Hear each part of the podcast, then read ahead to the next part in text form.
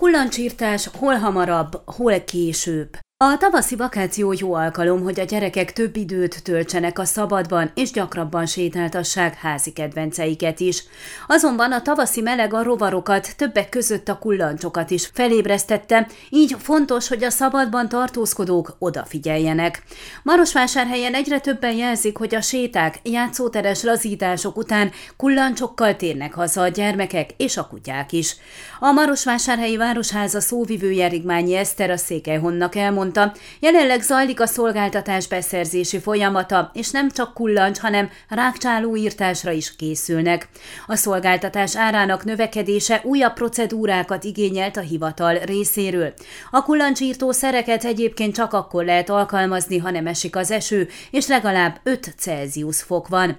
A kullancsok terjedésének megfékezése érdekében ugyanakkor elkezdődött a kasszálás is város szinten. Az illetékes emlékeztetett, hogy tavaly Marosvás vásárhelyen májusban került sor kullancsírtásra.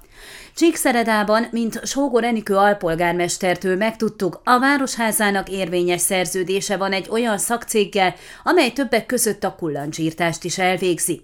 Erre a szolgáltatásra akkor fog sor kerülni, amikor indokoltá válik, vagyis a városi parkokban, játszótereken, zöldövezetekben megjelennek a kullancsok. A Gyergyó-Szent Miklósi Városháza szóvivője Kertész László érdeklődésünkre jelezte, már korai kullancsokról és kullancsírtásról beszélni náluk. Általában májusban, júniusban aktuális ez a téma. Akkor szokott kullancsírtás lenni, ha a lakók jelzik, hogy szükséges a beavatkozás.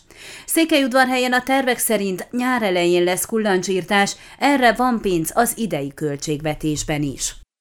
Ön a Székelyhon aktuális podcastjét hallgatta. Amennyiben nem akar lemaradni a régió életéről a jövőben sem, akkor iratkozzon fel a csatornára, vagy keresse podcast műsorainkat a székelyhon.pro portálon.